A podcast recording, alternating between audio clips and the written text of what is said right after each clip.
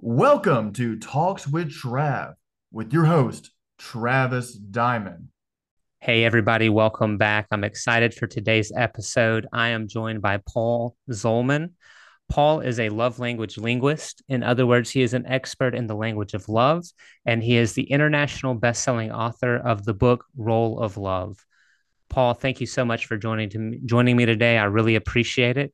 Um, if you would kindly just share a little bit about yourself, um, how you came to be a love language linguist, and we can just kind of go from there. Sure. Thank you, Trav. I appreciate being on your show. I want to start with something that in the exercise world they call uh, resistance training, because I think that I learned a lot of adversity in my life before I learned about love. And I think that the that negative portion of the life was really kind of a, a launching pad for me of wanting something better, hungering for something a lot better. So I want to start a little bit with my grandfather because I think that what this is, what what it was, is a, a generational thing, Travis. That I think that what we learn, we learn from our parents, and they learned it from their parents, and they just keep passing it on, good or bad. They keep passing it on until someone decides enough. We're changing this. We're going to do something different, something just a little bit better. We're going to break those chains of that particular tradition. We're going to do something better. My grandfather was born in Indiana and married there and had nine children with his wife. After that ninth child was born, the wife suddenly passed away. He was distraught, of course, as anyone would be losing their spouse and not and having nine children. But when we're in that situation, I don't think that he understood that we really should not make major decisions when we're under a stress of that t- uh, magnitude. He didn't know he didn't know that, I don't think, because he decided he's going to sell the farm and sell all the equipment. And when people came to pick up the equipment, he said, "And would you like this child?" or something like, "And would you like this child?" Would you like this child until systematically he'd given all the children away except for one. He took Benjamin with him after having done that. This is in 1909 or so. After having done that, took Benjamin with him. He goes to Montana, finds a school teacher that had never been married, has 10 more children, of which my father is number six of that second 10. So in, in uh, 1932, he passes away. This grandfather passed away. My father's only 10 years old. It's in the depth of the Great Depression. So now you have not only abandonment issues for all 19 children, but you've got now economic issues. My father, 10 years old, probably about fourth or fifth grade, only made it through eighth grade because of those economic times. From eighth grade and eighth grade education, not much you could do except he became a truck driver. And he would be well while I was growing up, he was gone through the week and he'd be home on the weekends. On every Friday night, the children would not see their father until till they uh, he came home from a date with my mother. He never failed, Trav, and I love love this about my father that he absolutely valued women and he never failed. I don't ever remember him ever missing a Friday date with my mother. Now, on the creative side, he needed a little bit of help. It was always the Maverick Bar, always over alcohol. And I can I never was there, but I can imagine my mother, and as any couple would, they're they're saying, How was your week? How was your week? My mother starting at the oldest of the children. I'm number 10 of 11. He, so my father kind of is bettering the generation. He didn't have 19 kids, he only had 11. He's making it better, Trav. So and I and I and I only had eight. So we're just getting better as we go along here. But as far as bettering tr- traditions, we're just doing doing great. But I can imagine my mother starting at the oldest child, and my father getting annoyed, annoyed, annoyed, annoyed, annoyed. And boys will be boys. They're all boys, except for when it gets to an older sister, right older than me, and I have a younger sister. I'm a thorn between two roses, and all the rest are boys. So the value that he had for women, if I even look cross-eyed at my sisters, I'm get, I'm in trouble. I'm in big trouble, and I'm in big big trouble because as I saw it, he would get annoyed, annoyed, annoyed, annoyed, annoyed, and then it'd be number ten. He's ready to blow. He's ready to flash and have that flash of anger. And I got the belt or a very severe spanking. And one time I remember the spanking was so severe that I was black and blue for about three weeks. And it was a time period, Trav, that there wasn't the the network that we have today. There was there wasn't it was like Ghostbusters. Who are you going to call? And it was just what there was you didn't know. You thought it was just a, inside the family, and because it's inside the family, we keep it in the family. And it just came to be that type of culture. Well, at age 17, I decided I'm moving out. I'm, I'm leaving this kind of situation. I moved out after my junior year of high school. Moved in with my brother. He had two children at the time, and and he was a great father, just really doing well. But he, I noticed that he also had the same. He would get annoyed, annoyed, annoyed, annoyed, stacking those annoyances until he had a flash. And then I started I got married and started having children myself, and I I noticed I got the same pattern, the same problem, and it's very awkward, Trav, when when that happens and you're in a public place. It was like a, almost a knee jerk reaction. You don't know when that anger flash is going to happen, and so in a public place, in private place, in a public place, it's like my family doesn't even know me. There's nobody around me. All I repelled everybody, and it's just very awkward in that circumstance. I believe that was a contributory factor of my marriage of 23 and a half years, you know, falling apart. And one of, one of the factors of it, but I remember at age 35 blaming my father, still blaming him for all the social awkwardness, all the all the personal awkwardness of any relationships, just because that's what he taught me. That's and that and it was just it's just so awkward. It just didn't work well within society he had been dead for seven years already at that time. I mean, I'm still blaming. He doesn't even have a chance to to re, rebut. Didn't have a chance to talk about it. Sit down and talk with them Let's talk this out or anything like that. Didn't have any chance of that. So I started feeling like now I'm responsible, and so I, I had from that negative background. I developed obviously negative affirmations that said I don't want to be angry. Now a double negative works in math you can multiply two negative numbers and get a positive number. It doesn't work in relationships. So it wasn't working for me. So after I'm single, that 23 and a half year marriage dissolves and I'm single, I decide I'm going to do something about this. I'm going to uh, just find someone that just really loves me uh, for who I am. And, and whether I have to change or not, but I, I realized that that blame game I was playing with my father put me in a position I didn't have to change. It's his fault. It's absolutely his fault. I don't have to do anything because it's his fault. And it's just that blame game will will make you stay right where you're at. You're not going to make any progress at all. Right. But I thought I'd, thought I'd made some progress, and so I thought I'd try this destination dating thing. I had primary custody of the five children that were remaining in the house after the divorce, and on the weekend that my ex-wife had the children, I would have a date I'd find someone online, pick it. They're living in a different city. They're, and I'm living in a different city. I was living in Charleston, South Carolina at the time. And so, so I went to Daytona Beach. I went to Jacksonville. I went to Columbia, South Carolina, Charlotte, North Carolina, Atlanta, Nashville, Kansas City, New York City, Salt Lake City, Phoenix, Las Vegas, Cabo San Lucas, and many more other places that I went for this destination dating. It was like the lyrics of that song that I was looking for love in all the wrong places. Wasn't finding a thing. And it was just hard to have that long distance relationship. I thought I had a line on someone, Trav, when I when I and so I moved to Phoenix. Didn't turn out. So here I am in Phoenix, all alone. My sister calls me, my older sister calls me, and just detects that I'm I might I might be a little bit lonely. And of course, you deny things when people accuse you of stuff. You always deny it. And but anyway, she said that. Well, I have this neighbor that I want to introduce to you. She was seven hours away from Phoenix. I said, I don't think so. I don't want to travel seven hours. I don't. I'm done with this destination dating. I don't want to keep that up. And number ten of eleven children, Travis, you don't get a say in a lot of things that go on in the house. She said, "Oh, come on."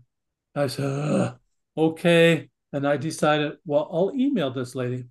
if that's going to placate this my sister, I'll I'll email her. What kind of relationship can you develop in email? So I thought I was safe, but then the emails started coming, and she was a great writer. This lady just had a way and a flair with words that was just kind of fun, a little banter back and forth. In fact, one of the little times we were bantering, I I I, I felt brave enough after several letters back and forth, brave enough to ask her, "Well, how many times have you been married?" And she writes back, "Counting the five that are buried in the backyard." it just it made it just made me laugh. I thought I've got I've got a live one here. I've got someone with personality. Right. Someone someone that's got got some little a little spark with her. And so it just became fun like that. And I started going up to visit with her and and just eventually I moved up to where my sister was uh, here in the St. George area. And from from that we just became closer. Now it's time for big brother approval. So I take this woman up north, 300 miles north to, to my big brother's house, go in there. And the first thing that my sister in law says is that, holds her aside and says, the only emotion that the Zolman family learned growing up is anger. At first I denied it, said, uh uh-uh. uh, then it made me mad. I thought, busted. You know, I, I just I played right into her hand and I thought, if there's any time that that perception of the Zolman family could be changed, now was the time. So I started reading the color code and then settled on the five love languages. I read it four or five times, but I loved the principles. I didn't get the application. Just remember where I came from. It was a, a, a culture of anger. So the, the loving culture didn't really resonate, but I liked the principles because Dr. Chapman was a reverend or, or pastor. He said that he said that these love languages reconcile to the life of Jesus Christ. So I wanted to be a little bit more like that. So I thought uh, I'm going to work with this. He suggests, Trav, that that if I if I guess what your love language is, Trav, and I cater to that, we're going to be buddies. I'm a bad guesser, and it does, it, so that wasn't really working for me. And the second thing that Dr. Chapman has said, well, if you take this survey then you can find what your love language is. Okay, I did that. What do I do with that information? Trav, what do I say? Do I advertise? Hello, Trav. I'm gifts. What do you have for me today? How are you supposed to tell people and have it not be duty bound and and or or uh, almost a manipulation in that way? That didn't work for me either. So I thought, you know, one thing about even the dysfunctional family that I had growing up, one thing about it is that we played games occasionally, and it brought our family together. We were angry still together. We still had the smack talk. We still had the put downs. We still highly competitive. You can imagine a dinner table with 11 children at a dinner table. How many, how, how is the food going to make it all the way around? You always wonder that. And then are you going to have, is there more for seconds? What if you need more? And it's just, you just take as much as you could. And it was just, it was just, wow. It was just a lot, right. of, a lot of trying to, trying to get it. Well, that uh, so the the thing about the the love languages that that um, worked for me is is I, I like those principles. I wanted to contact Dr. Chapman, so I sent him an email. I said, "Are you licensing those those icons?" And he said, his attorney wrote back said, "No, they're not doing that." So I went to my attorney, my local attorney here, that uh, was a copyright attorney. He said that theory like the love languages is not copyrightable. Application is. So what I did is I made my own icons and then I made it into a cube. There you see that has different symbols on it. Each one of these is a picture. As you can see, there's no words on it at all. This one represents service. Those are the words. Time, touch, and gifts five love languages, six sides on the die. The last side I created is surprise me. So there's just two instruction, instructions, Trav. You roll the die every day. That's the love language you practice giving away all day that day, all day. I was single at the time, so I didn't have, like Dr. Chapman suggests, I did not have a significant other to practice the love language with. For Dr. Chapman, it's more of a romantic thing. For me, it was more of a a genuine character type of trait that I was looking for. I'm looking for to to uh, looking for a trait to be more loving all the time, to send it out without any regard of it ever coming back. So over a period of 30 days of rolling the die, I learned all five love languages. And I became what, what I like to call a love language linguist. I know the know the love languages backwards and forwards. It's a love language linguist is a title everybody wants. It's a sexy title, Trav. I know you want it. You want to put that on your resume. Maybe some of your listeners want that too. Just think of it though. You put it on the resume, you go to that employer, the employer says, What the heck is a love language linguist? And you say, Well, I just love people. And, and the employer wants their customers loved and they want a loving environment within the workplace. A hostile environment actually reduces productivity. A loving environment would increase productivity. They absolutely would have that resume rise to the top if you didn't get the job. You know, right. you become in the running for that particular job. So that's that's kind of the story on the on the die, how it came to be. What I found it did for me is it helped me understand what people like. I'm as I'm rolling the die, practicing that love language all day that day. I'm watching for people light up. No longer, Trav, do I have to pause the relationship and say, could you take this survey so I know how to love you? I'm done with the awkward, absolutely done with the awkward. All you're doing is using your observation skills, and when they light up, that's what they like. So anybody can do that.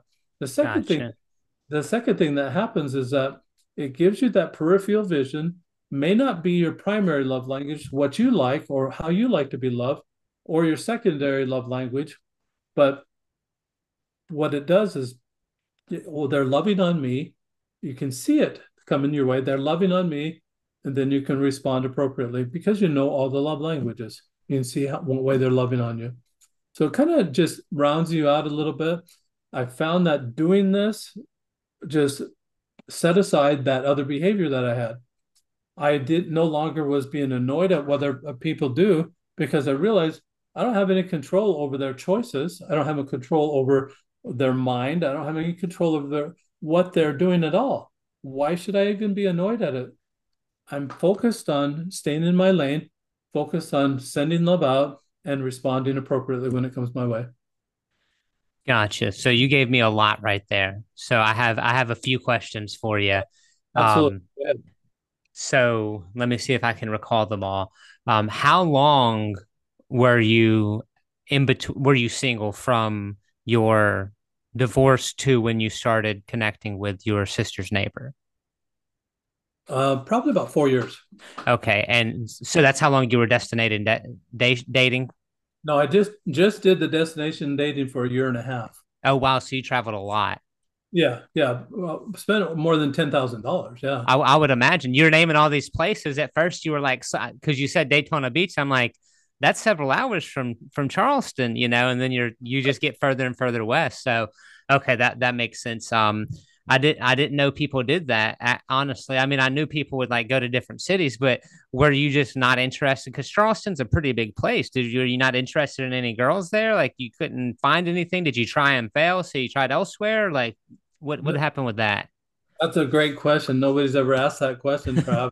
very very perceptive. But I I wasn't looking there. I was just I was having a midlife crisis, and I was looking for you know you when you see it and you can look over the fence a little bit, it, just looks better on the other side, and and sure. it's kind of kind of that that it's that it's greener on the other side of the hill type syndrome that I had, and just looking for love all over the place, and gotcha, not finding a thing. So makes sense, makes sense. So um, no, didn't find anything in Charleston.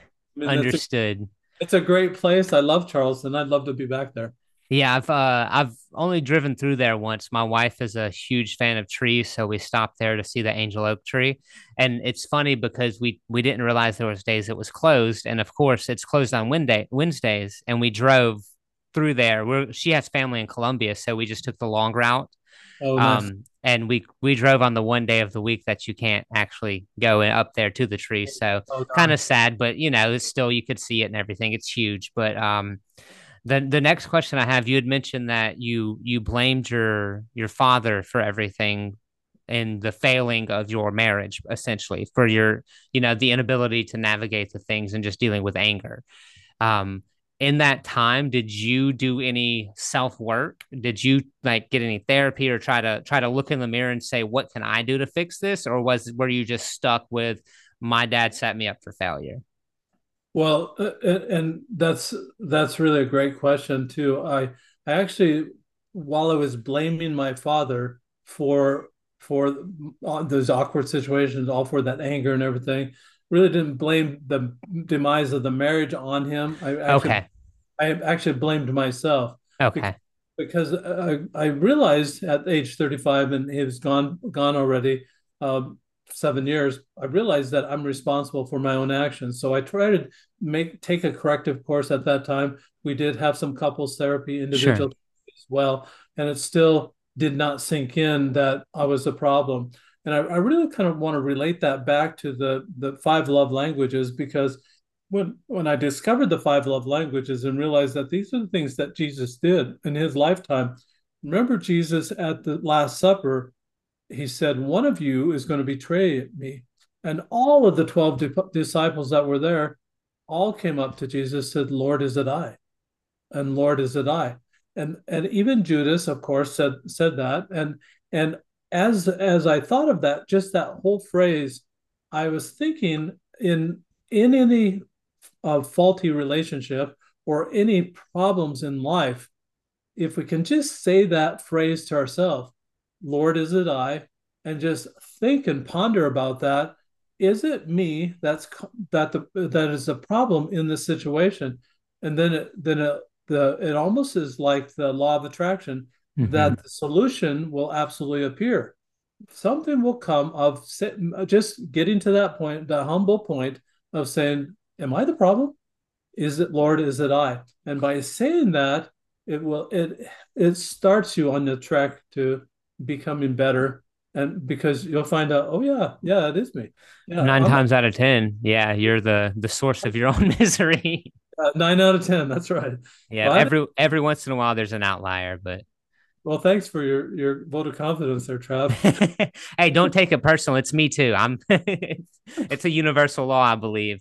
Yeah. um okay well no i appreciate you clarifying that because i the reason i ask is because I shared with you a little bit before we started recording that, you know, my while my dad was present in my life, he didn't do give me a lot to like learn how to be an adult. I mm. knew I had a good work ethic. I knew how to do what I was told, but there's a lot more to being an adult than that, especially when it comes to having relationships. So I had, you know, a few relationships that I didn't want to fail, crash, and burn. And it was my fault. And I'm like, what do I do about this? Oh. So eventually, um, I before my wife and I got together, I was single for seven years. Hmm. And I made the conscious decision to be single and not even really try to date anyone for the first four or five years because I said, the only way I'm going to be able to attract the woman that I want to be with is by improving who I am. So I almost immediately looked inward and said, okay, how do I fix myself? Because I'm clearly the problem. My all my relationships ended because of the same reasons, because of my shortcomings. And it took me a little while to acknowledge and recognize that because I did try to blame other things and people. Well, if I had this, then then you know, then none of this would have happened. But only when I went inward and said, okay, it's on me. Lord, is it I? You know, yeah. when I uh, had that conversation. So um, but I uh I read the the five love languages with my wife. I read it before we got together, and then I read it again with her. And it's something that we have used as a tool, um, time and time again. And we've recognized that, like, I recommend it to a lot of people.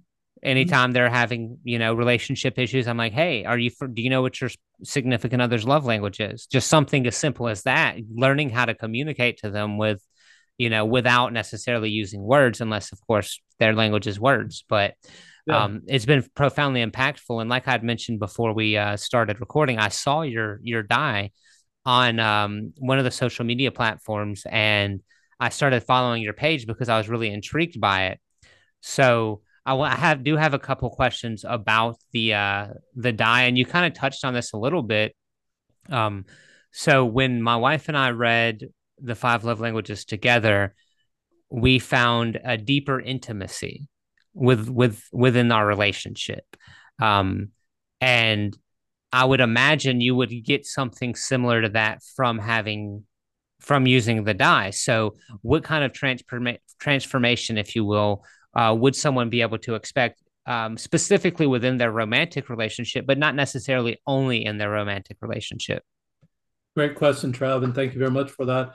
What I found, remember how I, I described I was being annoyed, annoyed, annoyed, annoyed, and stacking those annoyances until, mm-hmm. until actually became angry, and and it kind of escalated to that point. What I found, Travis, is that by doing the the love languages and rolling the die every single day, you're stacking kindness upon kindness upon kindness and kindness and kindness until you get to the higher laws of love. So I I, I term these love languages really as the basis this should be the foundation for all loving relationships everywhere. And, and regardless of, of, of race, creed, color, language barrier, anything like that, that should be the basis for love all, all around the world. By following those steps and stacking that, though, what do you get to? You get to those higher laws, you get to the compassion, you get to the forgiveness, you get to the intimacy, you get to the sympathy, you get to the empathy, you get to the mercy. All those higher laws of love is what this foundation, building upon that foundation, it'll take you there. So that's that's what I found, and that's you know, you know it's just building a life like that. That Jesus had all the combination of all of them, and it built him to that person that's perfectly charitable. We can get there. Yes, it's kind of like the the compounding effect of relationships. Absolutely. yeah, no, I, yeah, no, I love I love the way you explain that. That makes a lot of sense. I I often tell people um, when you're trying to like win habits or develop habits, you got to stack the the wins. Start something small right. and just build and build and build. So same concept, but I've never never thought about applying that concept to a relationship to connection. So that, that I'm definitely going to be using that. I appreciate you sharing that. That's that's a good one for sure. Um, cool. And then a couple other things from the initial, uh, from your initial um, statements. The you had mentioned in the workplace, right? Um, I'm someone who spent six years in leadership with one of the largest healthcare providers in the nation, and I found I read multiple books on communicating and how to understand people's types of communication.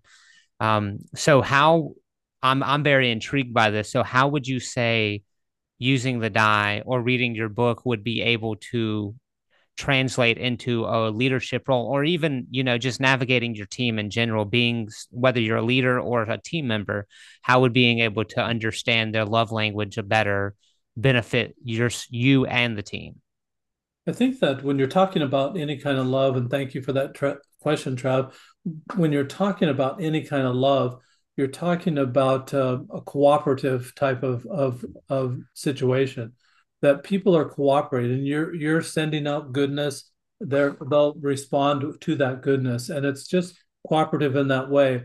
When you have a cooperative effort in a in a uh, employment situation, that's the time that's the time that you're going to have productivity. When you have a, a, a hostile or toxic situation it reduces productivity because you're trying to deal with crisis after crisis after crisis. Instead of dealing with cooperation crisis versus cooperation. I think that's the line that that love would provide that cooperation and hostilities or the lack of love provides for a lot of crisis, a lot of fires that management like yourself mm-hmm. would have to put out rather than than well let's let's see if I can help this person with their project. I'm done with my work and I it's, it's you're not going to have that attitude well my my work is is is something I could do in a day but I'm going to take 5 days to do it because I don't see anything else coming my way instead of having that type of attitude take take the day to, to accomplish your project and then go help others on their projects. That's the type of attitude and that that can be taught in, within a workplace. To me that's love in a workplace. Yeah, no, that that makes a lot of sense. And one of the things that I I'm no longer in that position, um, but I, one of the things I did pride myself in as a leader was leading from the front, showing up when you know working because when you work in a healthcare setting, the patient volume, because I worked in a hospital specifically, the volume fluctuates. Sometimes mm-hmm. it's insanely busy, sometimes it's slow as molasses. Right. So when it got busy, I pride myself, I would pride myself in finding the one or two things that I could do to prevent the bottlenecking of the rest of the things. Instead of just starting up at the top and doing it, I would say, okay, let me go down a few. These are going to be 20 minute processes. That's going to delay other things. So I'm going to go ahead and do those now and get mm-hmm. those out of the way and alleviate that bottleneck from happening. So I, I love that you shared that because I think to your point, when as a leader or even as a coworker, if you show up and don't take the well, it's not my job approach and take the we're a team, one team, one dream kind of approach, everyone gets along better. Now, will there be some people that take advantage of it? Probably. That's you know human nature. The odds are going to have that anyways. Um, but regardless of that, if you're someone who values showing up and helping others, I think that's a great way to look at it. Um, and I'm curious about this you explained how it would work in relationships, whether it's romantic or not, in the workplace. Um, I had a gentleman on the other day, and he was explaining how he he was a um, a taekwondo instructor, and he would go to schools, and they asked him to come in and do anti-bullying campaigns, but he said instead of kind of like you had mentioned, instead of focusing on the negative, which is bullying, he would focus on what's the opposite of bullying? Kindness. So he would teach the kids and the students how to practice kindness instead of how to not be a bully. Mm-hmm. and it sounds like something similar could be of use in school using your tool using the die. So what benefit would a school have for implementing your system and your um your program? Great question travis and, and thank you very much for that and, and noticing the difference of that. The way i notice the difference for that is, is that I have a little magnifying glass here and whatever whatever you magnify is going to grow larger. And even in raising children i remember as a father raising eight children remember getting upset if my children did something wrong. And it's really was the wrong choice to do that because because just helping them say why don't you try it this way? And instead of nurturing that i would just get upset at what they did that was wrong. And and it kind of tamps down the even the idea that they want to that want to try. And so they might give up because because they got you know reprimanded right at the very first and and, and it was unfortunate that in that way i love that idea of teaching the opposite and i think that that really helped me understand what i what i needed to do when i illustrate that just with this this illustration the other day I was out walking and I found this stick. It didn't have any bark on it, just like it is right now. One side of the stick was really smooth and it's you know just really nice. The other the other side of the stick has these little points on it, just has the little knots on it. And it could be really kind of sharp. I call this the naughty side of the stick and the nice side of the stick. I think Santa Claus has a stick just like that. That's how you get your presents, Trav. You didn't probably know that, but it's a naughty and nice stick. I realized that when my sister-in-law pulled that woman aside and, and told her that anger was was the culture of our family, that that was on the naughty side of the stick. And I think that the self-actualization that happens, what that happened at that moment for me was I could do had three choices. I could stay the same, and the way you stay the same is you blame other people for your problems. It's their fault, so go fix them. It's not me and I'm good. I'm good. I'm good right where I'm at. And you can make that choice, or you can make a choice become more angry, or you can make a choice become more loving. And I felt like that anger and love on were the opposite ends of the spectrum. When you realize where you're on, where you're at on any spectrum in life, opposites will help you understand where you're at. Mm-hmm. So when when you realize where you're at, at on any spectrum, you can make goals to set it to go either way whatever way. But until you have that actualization, you can't make any progress. And I hope that answers the question. I really think that that this is something that we're trying to do in the school system. What I've done is I've, I have the classroom roll the die at the beginning of the day, At the end of the day, they get to write what they rolled, what opportunities they saw to love, and what they did about those opportunities. So, what happens in that classroom is that now these children, first grade, well, I'm working K through six right now because basically they're in the same classroom all day long. Yeah. So those that those first graders at the end of the day have to write about how they behaved all day long. What did they do that was loving? Takes two seconds to roll the die in the morning, maybe 30 to 45 seconds for the teachers to say, class, we're watching for this type of behavior today. Make make a, a note, a mental note. At the end of the day, we're gonna gonna write in these journals about it. I've talked with several teachers around the world. The last 10 to 15 minutes of the day, 100% of the teachers said it's non-productive time. The kids have been there all day. They're all antsy. Their brains are mush. They've tried to try to cram in as much as they could at the end of the day. They're just tired. They know the bell's going to ring. Take that day to allow some decompressing and decompressing in the way of writing a journal. How did I mm-hmm. act that day? This is going to help these children understand they're responsible for their own actions. They don't have to wait like I did to age 35 to realize, oh, I'm responsible for my own actions. Now they can do it at age six when they're in first grade or at age 10 when they're in fourth grade. I mean, they can do it at just different increments in that school system. Once they develop the habit of doing that, though, hopefully that'll carry on to the higher school years. I've got a, a Yogurtland franchisee here in, in my town that has uh, wanted to cooperate with this program. If these children will write in the journal for 15 days of the month, he'll give them five ounces of yogurt for free. If they'll write 25 days, he'll give them 10 ounces of yogurt for free.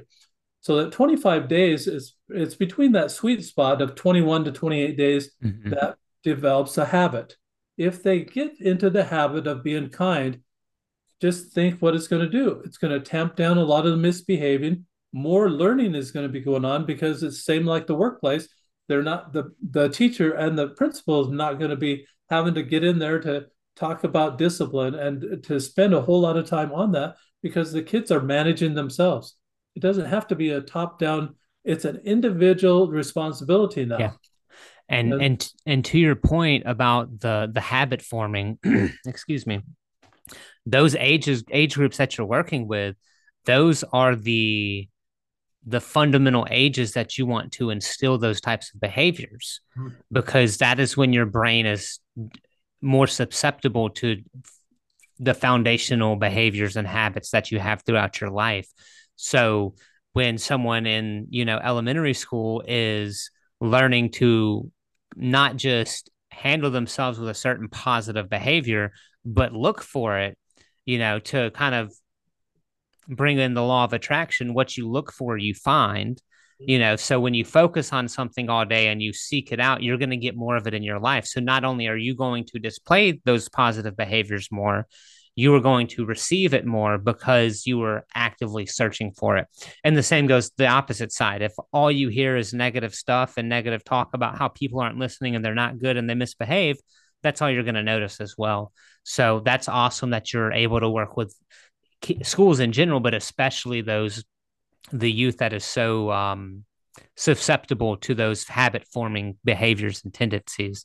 And hey, you know what? Getting some free yogurt out of the deal is not a bad not a bad shake either. So that's awesome. Um, now you had mentioned that you're working in the schools and building the habits, and from what I'm gathering, to me, my brain is instantly like, oh, this is something that could help someone if they're dealing with some mental health issues help them overcome some of them by kind of changing their paradigm on and their outlook on life especially by using the book and journaling out hey these are the good things i saw because if you're depressed and all you see is the negative side of things and that's not all what depression is but that is a factor of it.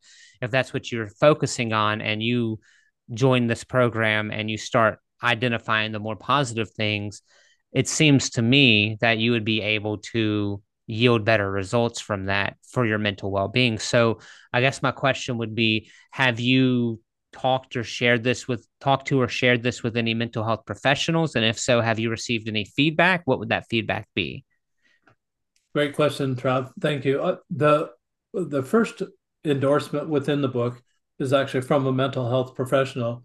I I got the copyright for the for the cube in uh, 19 or excuse me 2017. So about six years ago, I had that.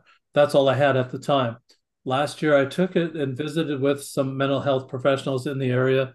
And this one particular mental health professional says, I need to write a manual. I need to write a book about this because it is quite different from the love languages, even though it incorporates the principles of the love languages. Mm-hmm. Absolutely, the application is quite different, and it's so much easier. So absolutely, so much easier, and it's fun. It's a game, and it's a game everybody wins. You're, the people that are you're sending the love out to are going to win. You're going to win because you're going to see that you made their day. That's a happy thing. That's what we're trying to do. We're trying to light people up, trying to make their day, and and I think that uh, that the mental health profession is starting to take notice of this that it's quite different and i think that was some of the problems of of the dr gary chapman book with the mental health professionals. And i found several mental health professionals that didn't like it but several that did. And so there's it's just kind of, kind of half and half. But the ones that did not like it didn't like it because it, it creates situations like uh, uh, well if i give my love language away then maybe it'll come back. The, the expectation, the reciprocity there is really more, more of a business transaction. It's not love. Mm-hmm. And there was a problem there. Or if I told someone what my love language was, as Dr. Chapman suggests, if I tell people what my love language is, and then what if they don't deliver? It's, you're going to get to this little whiny pity party that says, well i told you how to love me why aren't you doing it and and it's just in unintentional that dr chapman just he didn't create that on purpose but it just creates that type of situation this way every individual is determined to love and send love out all day every day and it's just different it, and it's to everybody i don't know trav anybody anybody that is with their their significant other 24 7. In fact, I probably don't know anybody that wants to be with their significant other 24 7. I mean, you want that break occasionally. I mean, and and that and there are very happy couples that out there, very very happy people out there that are with them twenty four seven, uh, possible as much as they can be, but they all still need a break. So with that, I thought it almost almost seems like a part-time job to mm-hmm. love if it, if it's only geared towards your significant other that's why as i'm single i didn't have a significant other i had to apply it to everybody. Everybody i came in contact with. And for a character trait to build that character trait of being a loving person it's a better way. It absolutely is a better way to make that choice and just make make the choice once and then keep practicing. Keep stretching that muscle. Keep strengthening that muscle to just automatically love all day long. Absolutely. I think to your point, it's because when I first saw it and heard about it, my brain instantly was like, oh, that can help my relationship. But the more I've talked to you and got a better understanding of the die and the concept of everything, it seems to me it can be kind of like a fun exercise to do just to improve your people skills in general. You know, and and who doesn't love to receive the things that makes them feel good. If it's you know words of affirmation or if it's you know gifts or touch and well you probably have to be careful with the touch. You don't want to go up touching strangers. You might get slapped. Um but you know to yeah yeah exactly. High, high five fist bump yeah. The the complicated handshakes or the pat on the back above the waist. Yeah yeah yeah exactly. Um so yeah, no, it makes a lot of sense, and you know, I appreciate you providing that insight because, like I said, when I first saw it, I was like, oh, this is something I, my wife and I can use. And you know, it's funny you had mentioned uh, that if you even so much as look cross-eyed at your sisters, then you would have gotten it. Um, and that instantly I thought of because I have a 18 month old daughter and a six year old son and I I'm pretty much let my son do generally speaking whatever he wants as long as he doesn't hurt himself. Um, and he knows I, I have two rules, two rules in the house. The first rule is we love and respect mom, and the second rule is we love and respect our sister.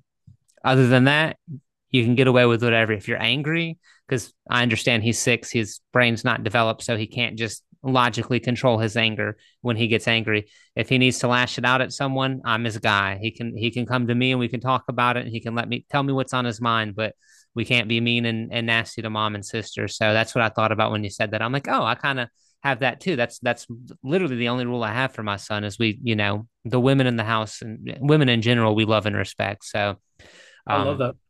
Yes, sir. I, I try to because uh, my dad had a million rules, um, and if I didn't abide by them, I found out very quickly that I was breaking them. So I uh, I tried to give him a little more free reign because you know growing up, and it's not my dad's fault. He didn't know that this was happening, but I literally felt like I had to walk on eggshells in the house that I lived in all the time, and that's not really a fun way to grow up. So. Oh. You know, and it's funny because later in life, I'm I'm fortunate enough that my dad's still here with me. Um, talking with him about some of this stuff, like he looks at me like, I had no idea. Like I had no idea that it was impacting you that way. I had no idea I was even doing some of these things, you know, because he was a business owner and he had seven kids himself, so he was busy as could be. Yeah. Um, I'm and I'm right in the middle, so um, you know, it's uh, it's just one of those things that, to your point, the generational. You just, I my goal is to give my children a better upbringing than I had, and that was my dad's goal. He wanted to give his kids a better upbringing than he had, and you know it's it's funny that well it's not funny but it's it's interesting the way that we have those similarities. Um but anyways let's get back to your uh your dying book a little bit. Um do you mind sharing where um how people can get this if they that's something they want to do? Yeah. So right now I've got it on special, Trav. It's uh, I've got a bundle package that you can get the journal, the die, and and the book all for twenty nine ninety five.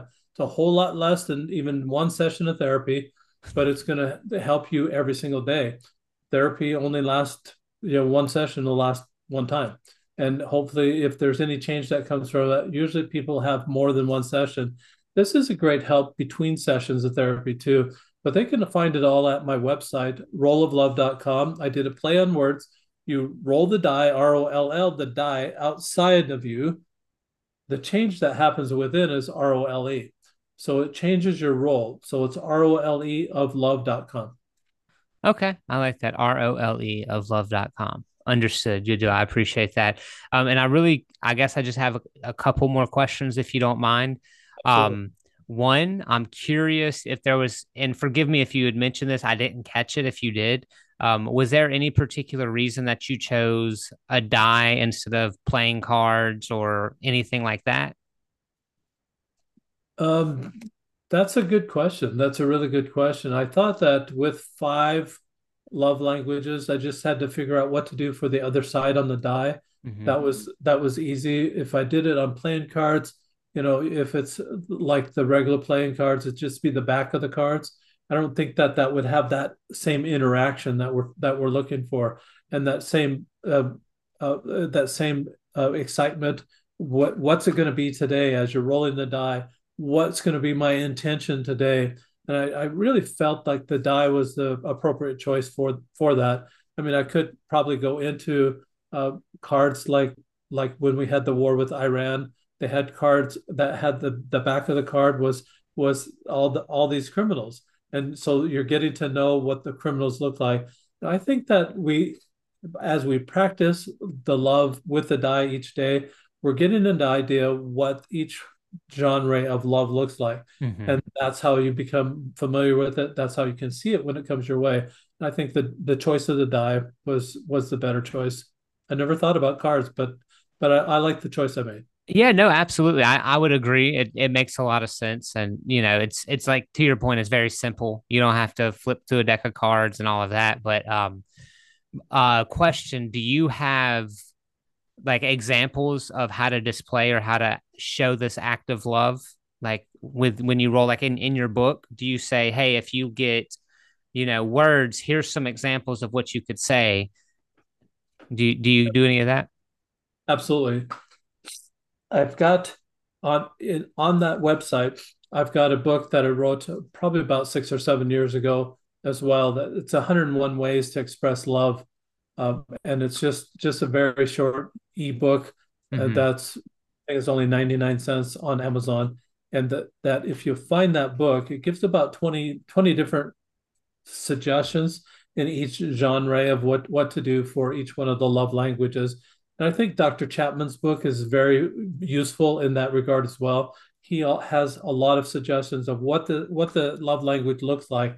And I'm not strained from that principle that he had that way at all. And I think that we just need to work with it and make sure that that we know all the love languages because that's really going to help the communication. And that's the whole idea of it. I wanted to make it simple. And I think that the rolling the die takes two seconds. Playing a card game could take a lot longer. Sure. So I just to make make it simple and uh, and make it easy to to think of things to do. You know, there's an example of a couple that he knew that she did not like gifts, and uh, he he knew that she liked words. So one day he rolls the die, and he it was gifts. He said, "Now how am I going to? What am I going to do for my significant other? What am I going to do for my wife?" And he thought, "Oh, I'll write her a note, and I'll put it in a package." She was absolutely delighted to get a note to get the words from her mm-hmm. husband that way. And so I think you just need to put your thinking cap on a little bit allow for some inspiration, allows for some creativity, and then just I'm, I'm not going to put any restrictions on it. If I make uh, restrictive suggestions, then people will be kind of kind of pigeonholed. I don't want that ever to happen. I want people to use their own their own imagination to really make this happen for themselves and make it happen for the people that they're in contact with. Absolutely. That that makes it more more personable Absolutely. for their relationship or for the the type of engagement they're having and that kind of led me to you somewhat answered it but i'll ask it anyways uh, the next question i have for you is do you have any let's say advice or tips for someone if they roll on one day and they get something that they might not be comfortable doing or you know they don't know how to go about doing it do you have any any advice or motivation or anything that you could share on that Absolutely. I, am only smiling, Trav, because I, I have a, a son that just hates it when he rolls gifts. I mean, he, he rolled gifts one day, one day. He told me he rolled gifts once, and he says, "I'm not doing that." Rolled it again, said, Ugh. "There was gifts again." Rolled it the third time, said, "Ah," and then rolled it the fourth time. It was gifts. He says, "I guess I'm doing gifts today." This didn't does not like the giving of gifts, and it's just one of those things you'll have you it, you'll be out of your comfort zone absolutely you will be out of your comfort zone when it's not your primary love language mm-hmm. and, and but we just we just need to get exercised in that way. Once we get past that learning curve and understand well what does that mean? What's that look like? Once we get past that it's going to be a whole lot easier. I think just the the whole idea that well i have to go buy something that's for a gift uh, as it relates to a gift is, is not true. Because because that gift uh, icon actually kind of overlaps service you could give a gift of service. Mm-hmm. give it overlaps time. You can get a, give a gift of your time. It overlaps it overlaps words. You could give a gift of a poem or something like that. You can do all those things with with a gift. It doesn't have to be something that you actually pur- purchase. So I think there's overcome the barriers, excuse me, that might be out there that would prevent you from doing that particular one that day. Just try it. Just try it and see see if you can light anybody up in genuine genuinely giving what the die says. And I think if you start playing with the die, say I'm not doing that, and you roll it again, roll it again, roll it again, it kind of defeats the purpose. Yeah what you really want to do is just learn all the love languages, learn and watch people react. Because if you're only giving out one thing every single day, you're only going to, you're only going to like physical touch. You're only going to touch the other people that really have that primary love language of physical touch. But what about all those other people? What about the other 80% of the people out there that have a different love language or 80%, eh, you know, they're just different they have the touch they have the the gifts that, might have just other love languages how you, how are you going to touch those people and i think this really uh, is random enough that at any point in time for within a week's period of time you're actually touching everybody in an employment setting or in your family setting or just in your church group setting, whatever setting, you'll have the opportunity to touch them one way or another within that week's period of time. Good deal. I appreciate that. that. That's what I was. The only thing I could think of is you some you just got to put yourself out there and, and try it and try to make it fun. Now that that makes sense. Makes a lot of sense. Good do I appreciate you sharing that.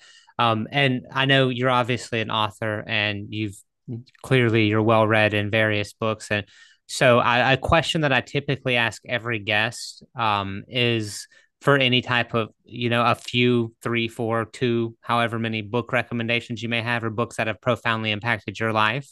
Um, but I can kind of put a spin on it a little bit, and or you you can answer that question. But since we're talking a lot about communication and love language, do you have any books that you would recommend aside from, or you can can include the five love languages as well as yours if you so choose, um, that you took a lot away from in your development of overcoming all of the things that you've overcome in life to get to where you are today? I can't say that Trav that I really took away from a lot of other books to get to where I'm at today, except for the love languages, obviously, because I really like the principles there. Mm-hmm. when I read a book, Trav, I'm looking for principles. I'm looking for something that may not change. And I and I and I did that only because I I disliked when the rules changed. And I'm I'm trying to be obedient as I can as a child and obey the rules so I stay out of trouble. So I don't get that whipping, I don't get that spanking at the end of the week. trying to stay out of trouble as much as possible. So I like things that don't change. And to me, principles don't change. So I'm looking for principle uh, uh, principled leader, leadership, principled, uh, just anything that has to do with principles, some principles that I can learn so that I can apply to my life that won't change. Once I've got it, I've got it. And, and I can practice it, and it just makes me a better human being. If things are changing, I might be good one day and I might be bad the next day.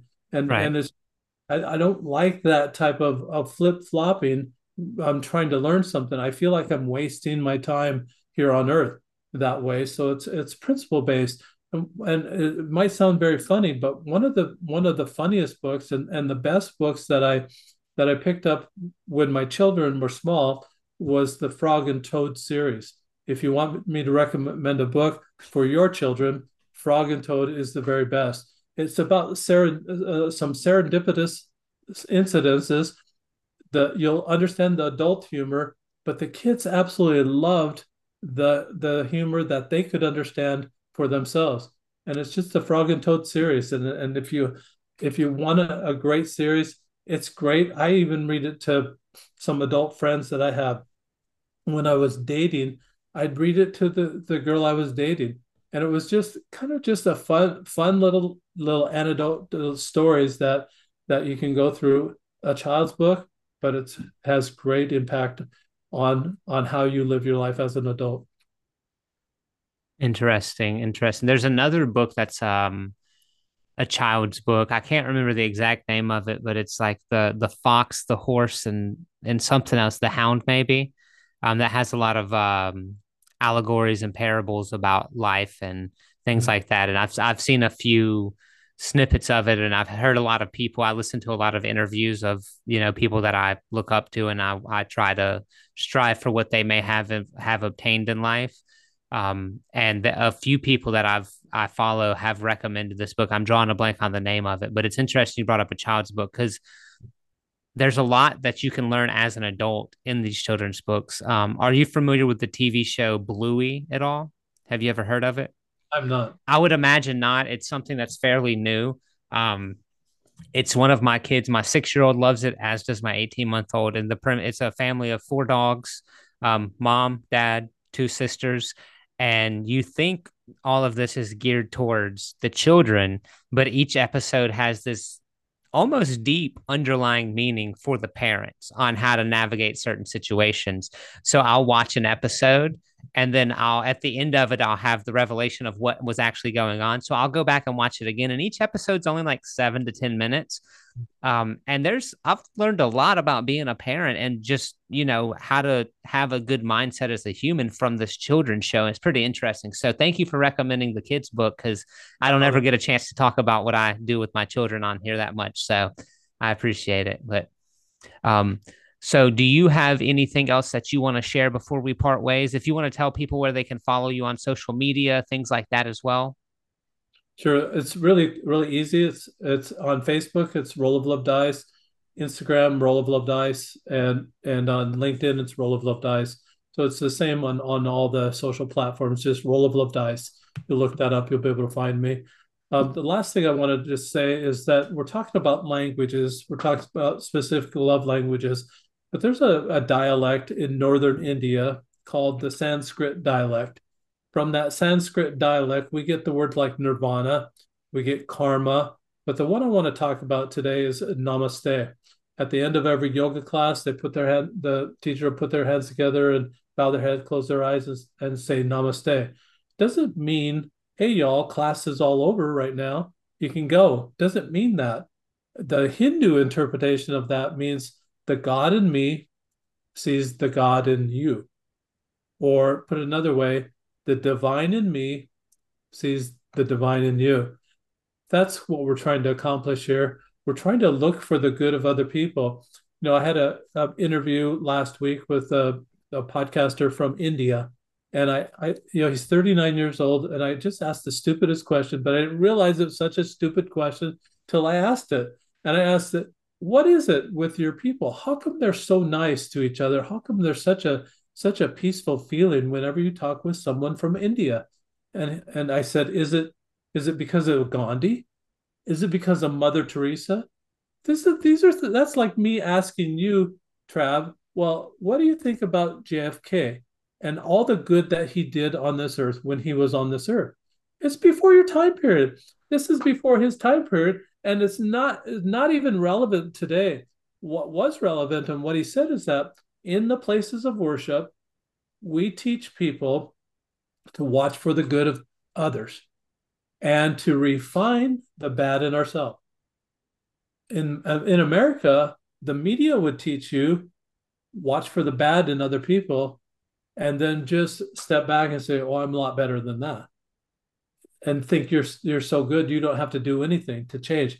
But we're watching for the bad in other people. Total opposite absolutely the opposite. And i thought that was very significant that really that's what we're trying to accomplish. Watch for the good in others and then refine the bad in ourselves. That's very powerful. I appreciate you sharing that. I, I think that's a, a great spot for us to end. That's um yeah no yeah i really appreciate that. That's very profound stuff right there. And that's I love how you put that where we're trying to find the divine in one another. Yeah. So thank you for sharing that. All righty. Well, guys, thank yeah. you, Trav.